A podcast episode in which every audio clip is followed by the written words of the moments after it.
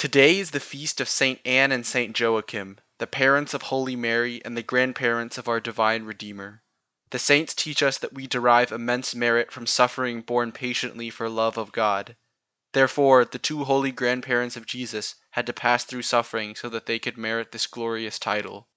Saint Anne and Saint Joachim were barren for many years. Sterility at the time was seen as a curse, so the saints were despised by their people on this account. Nevertheless, Saint John Damascene tells them to rejoice and says that all creation is indebted to them for giving us the Virgin Mother of God.